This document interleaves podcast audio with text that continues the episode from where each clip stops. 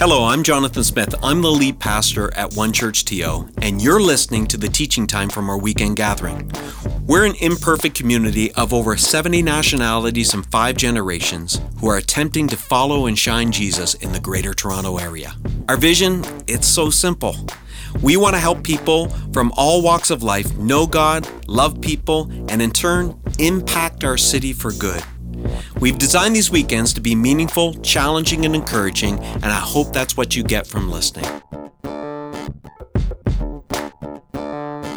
I want to start 2021 by sparking a little gratitude. Before we jump into our teaching series, I can't let 2020 go by without giving some shout outs. So if you're not in the chat room, jump into the chat room because you can join me in giving shout outs. And the first shout out goes to our pastoral and staff team for 2020.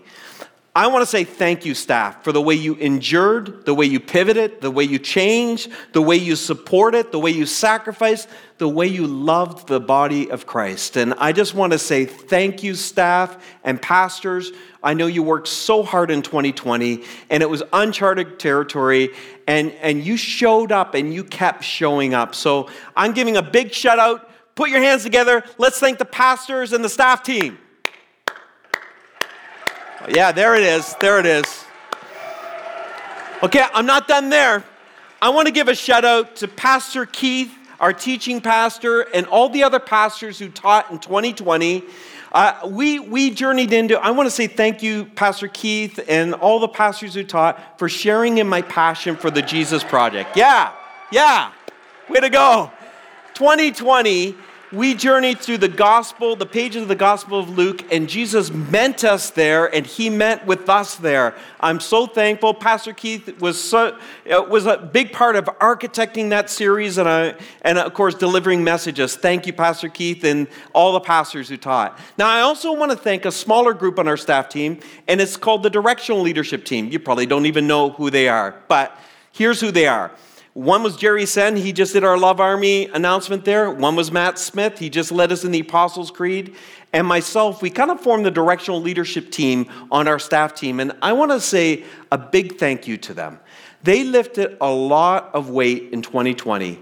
Uh, we, we combed through pages and pages of municipal, federal, and provincial COVID 19 protocols. We made very difficult and hard decisions with a, a, little bit of time and a lot of bit of pressure. But I want to thank them especially for the way they've supported our staff team and even helped us retool to better serve you in a virtual and, and digital environment. So, a big, you know what's interesting too is they started to work on the same day here at One Church TO. Yesterday, was their work anniversary. So Jerry has been with our team two years, and Matt's been with our team 13 years. So a big shout out to Matt and Jerry. Put your hands together. Let's thank them. Yeah. All right. I'm hearing, I feel the energy. But we're not done yet. I want to thank a valuable but not often seen volunteer team in our church, and that is our board of deacons. I want to thank them. Yeah, put your hands together.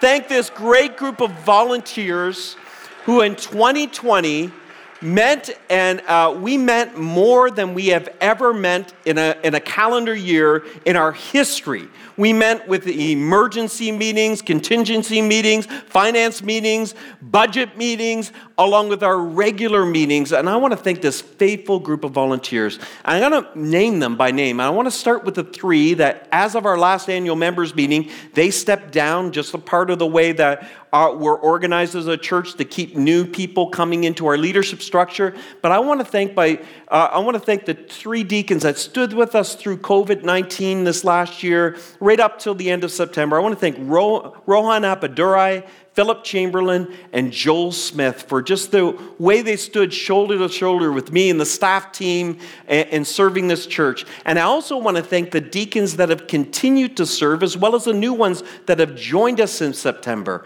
These people lift such a big load around here. So I want to thank Rodney Barnes, Rob Chung.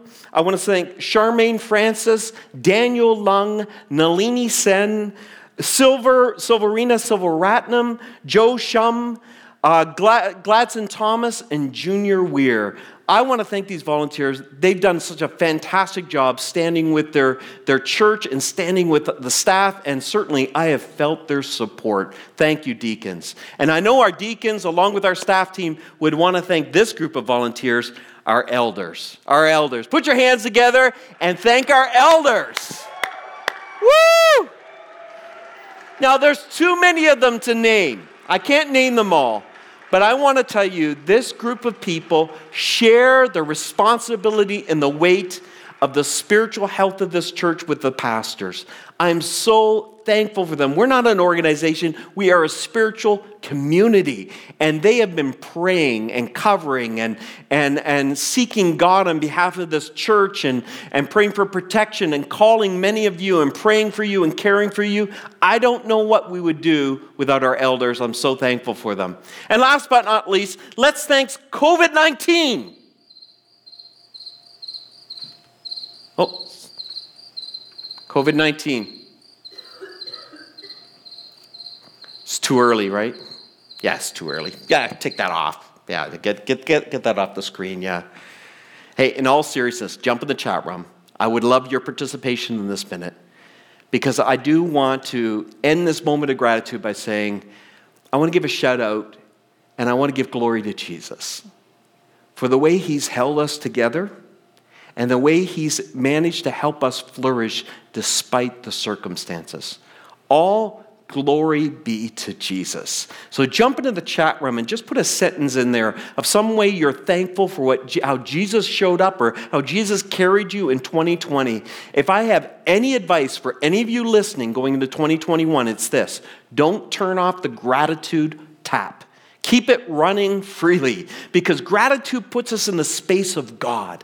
Gratitude helps open our hearts to what really matters and is of eternal value. So practice gratitude. If you're struggling today to find it, listen, in my own personal, just private study of scripture this last week, I read a, a verse from the book of Hebrews. I've read it many times, probably in the past, because I've read that book a number of times but it, it, it, just jumped off the page at my, in my heart, and it's been ricocheting in there ever since, and I wanted to share it with you. It gives us a reason. It says this Do you see what we've got?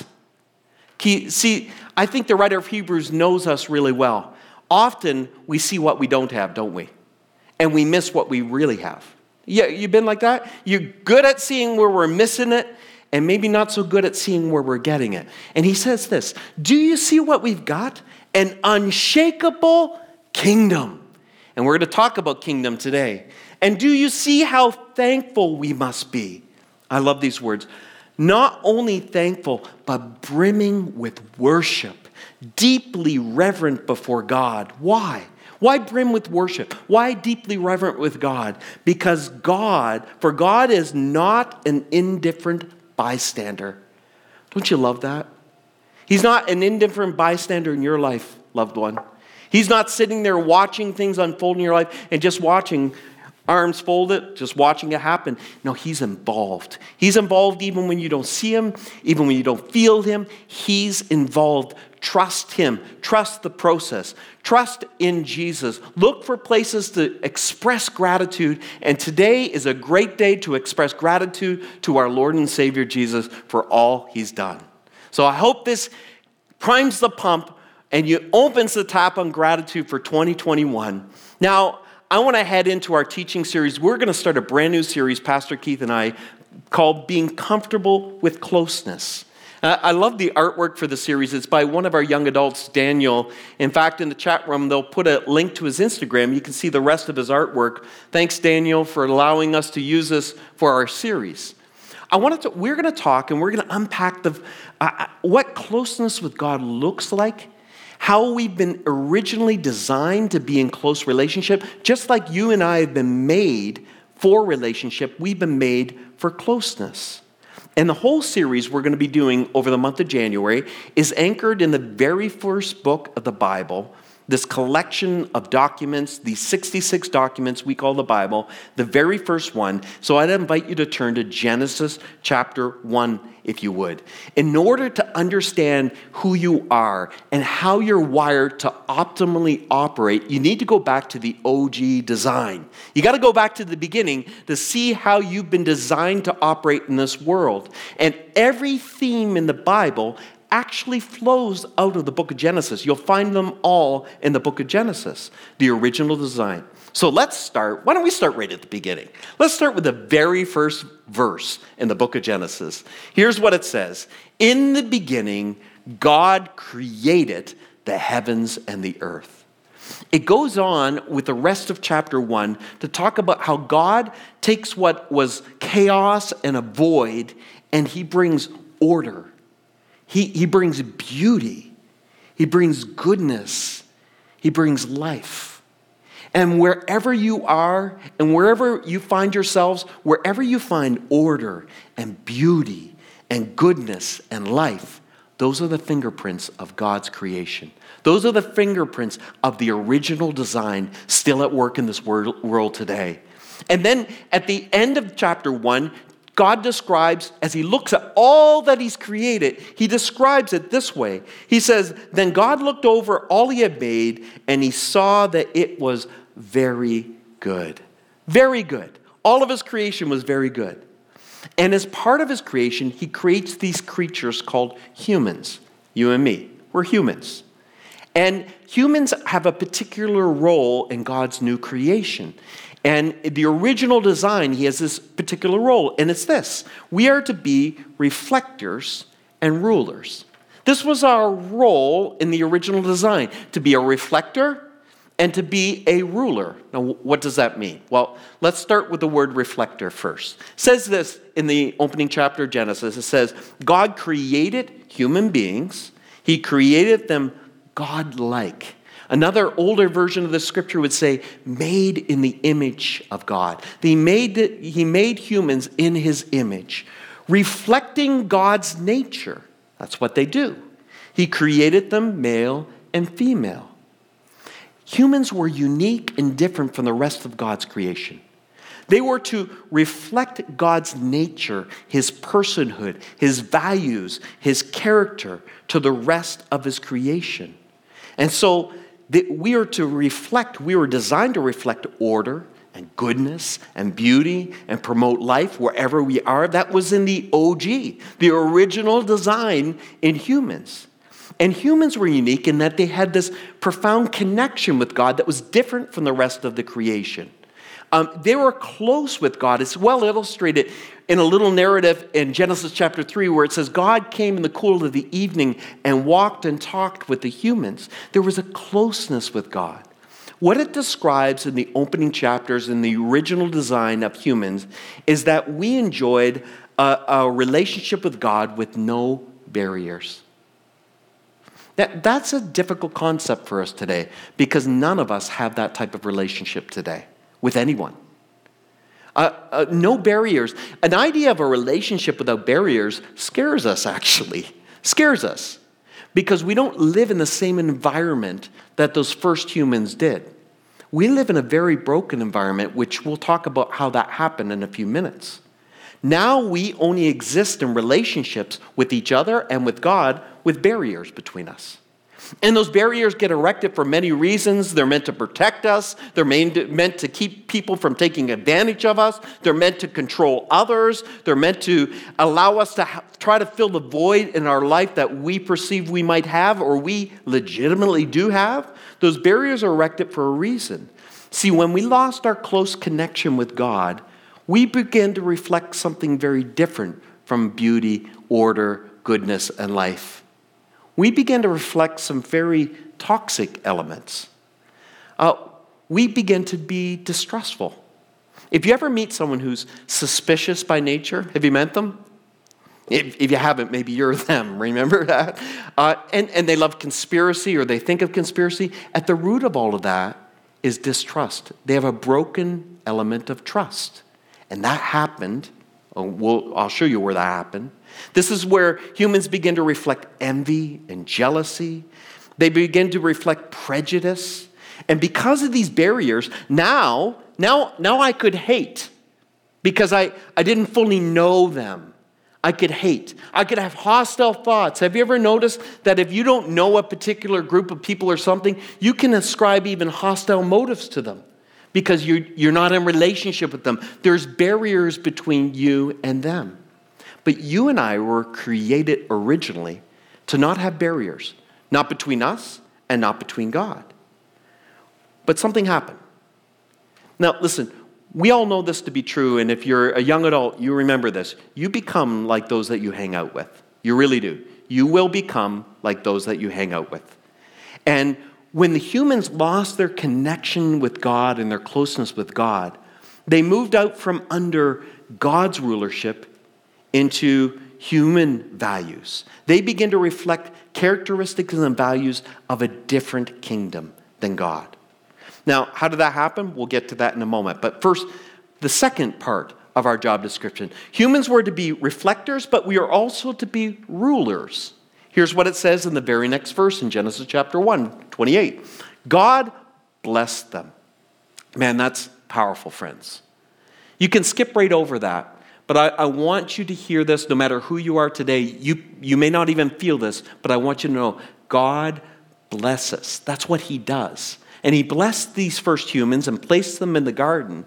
And he said this Be fruitful and multiply, fill the earth and govern it, reign, which is kingdom language, reign over the fish of the sea, the birds in the sky, and all the animals that scurry along the ground. So God blesses these first humans, places them in the garden, and he says, Now rule over all of creation. Now, when we think of ruling, we often think of it through the brokenness we see in this world. So, a ruler often speaks to elements of oppression. But as you see in the person of Jesus, God's power is different. It's not used to oppress, it's used to elevate. So everywhere Jesus went, he elevated those that are marginalized. He took his power. Even the, the woman who touched the hem of his garment and it was healed, it was it cost Jesus. Jesus gave some of his power up so she could receive it. So there's this element of, of giving it away and elevating. And so even those first humans, they were meant to be benevolent rulers. They were meant to bring order and promote life and, and goodness and care to God's kingdom, to his creation. And we see this early on in chapter 1, and you'll see it throughout the Bible, right into the last pages of Revelation. This concept of kingdom ricochets throughout Scripture, resonates throughout Scripture. This, it's an important theme in the Bible, an important concept. In fact, Jesus spoke about the kingdom of God or the kingdom of heaven more often than anyone. He talked about it a lot, and even before him, John the Baptist did the same. But the message of Jesus was a very simple, repetitive message that echoed the same message of, uh, of John the Baptist. It was simply this repent, meaning turn away from where you're at right now for the kingdom of God is at hand. The kingdom of God is at hand. This is a central message. Now, this concept of the kingdom of God is difficult for us to understand in Western culture in this present age. Because when we think of a kingdom, we think of a place, right? We think of a castle, we think of a queen or a king ruling her subjects. It would be a physical domain, and if you're inside the limits of that physical domain, you are under someone else's rulership. So when Jesus starts talking about a kingdom, what's he talking about? What, does it mean that the kingdom of God is even at hand? Well, Jesus is talking less about a physical location, not so much a location, but rather a state of being. A state of being. So, to be in a kingdom is to have someone ruling over you. You are being kingdomed, ing at the end. It's, it's the kingdom of God is at hand. When Jesus went around saying the kingdom of God is at hand, he was announcing that the reign of the king is near. The reign of the king has come. And it's the space where God rules, and it's the space where God's will is accomplished.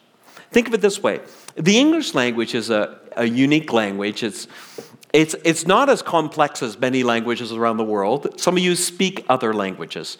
But English borrows a lot from other languages. There are over 700 French words that Anglophones, English people, have adopted in the English language. A lot of German, Germanic roots are, are, are in the English language and a lot of Latin roots. So a lot of our words have similar root systems that help us understand how they're constructed. So kingdom is no different. Uh, the same root systems in the English language exist in words like boredom, freedom, martyrdom, stardom, kingdom. They're, they're states of being. They're not a location, it's not a physical location, they are a state of being. Like boredom is a state of being bored, and I hope you're not bored right now. uh, freedom is a state of being freed. Uh, martyrdom is a state of being dead.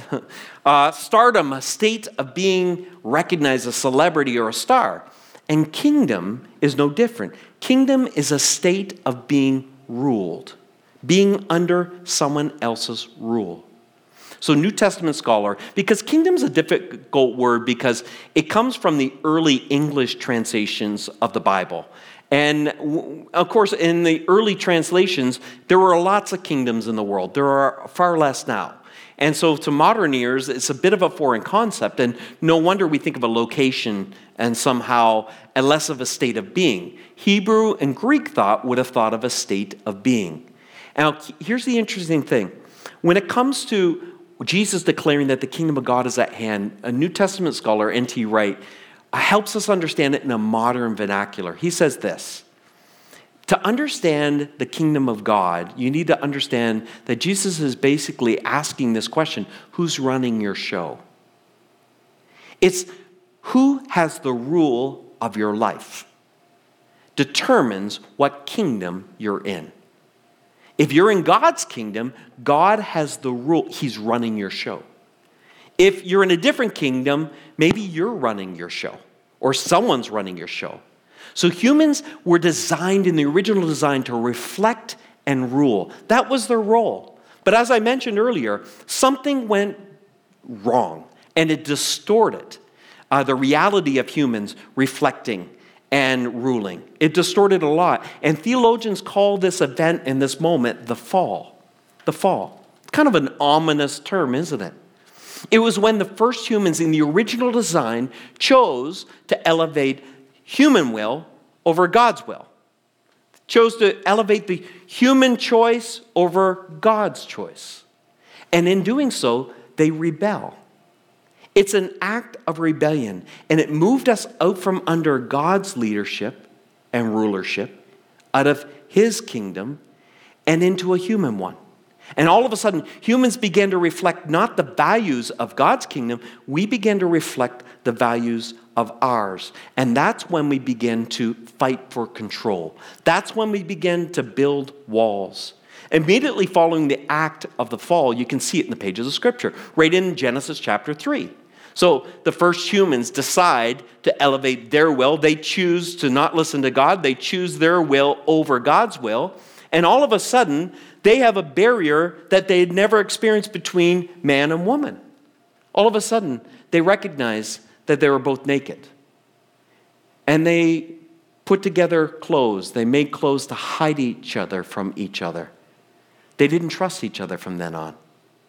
And that distrust has continued throughout the years. One taking advantage of the other, and so walls keep coming up between them. Previous to that, there were no walls between them. There was an equality between them in the original design. But the fall created this. And then all of a sudden, it wasn't just men and women and the relationships we have with other humans that was a casualty. Our relationship with God was a casualty. All of a sudden, there was a barrier between us and God. God comes in Genesis chapter 3, verse 8, to walk with the humans in the cool of the evening, but they hide. And when God finds them, they blame each other, they're blaming everyone. They begin the blame game. What are they doing? They're controlling the narrative, controlling the information. It's not my fault. It's not my fault. And whenever we do that, what we're trying to do is make it somebody else's fault, right? We're trying to tear down someone a little bit more to elevate ourselves. And this begins to erode the human race. The fall, this act of rebellion, spirals the human race out of control. And over, for the next 10 chapters in Genesis, you, you see it. You can see the toxicity of the human race increasing, increasing, increasing. Murder, uh, uh polygamy, all kinds of toxicity begins to permeate the human race. And we live, and this is the story of Genesis, we lived in a world that was very good. God created. Genesis 1:31 but we've turned it bad because we chose to define good and evil for ourselves. And in doing so, we contribute to the world of broken relationships. We all do this. We contribute to the world of broken relationships, to conflict, to violence, and even ultimately death. But there's hope. Even in the early pages of Genesis, immediately following the fall, God says that there will be one that comes, a descendant that will come, that will crush evil. And they describe, he's described in Scripture early on as a wounded victor. That, that his heel would be bitten, but he would crush all that is evil. This wounded victor would come and establish a way that you and I could come back under the rulership of God. We could come back under his reign. See, centuries later, in another garden, far, far away from the Garden of Eden. Centuries later, in the Garden of Gethsemane, after Adam and Eve had struggled with a tree in their garden, Jesus would struggle with a tree in that garden. See, he's struggling over a command. They struggled to obey God in the original garden, and in the Garden of Gethsemane, Jesus is struggling with this tree, the cross because he knows he needs to go on to this tree to die for you and I, to pay the penalty for everything that was evil and broken in this world. And he's struggling with that. And it's clear in the pages of Scripture. Think about it this way Adam and Eve were in a bright, sunny, beautiful garden with everything they wanted and with each other and, and closeness with God. And God said this God said to them, Obey me about the tree, and you will live and they didn't.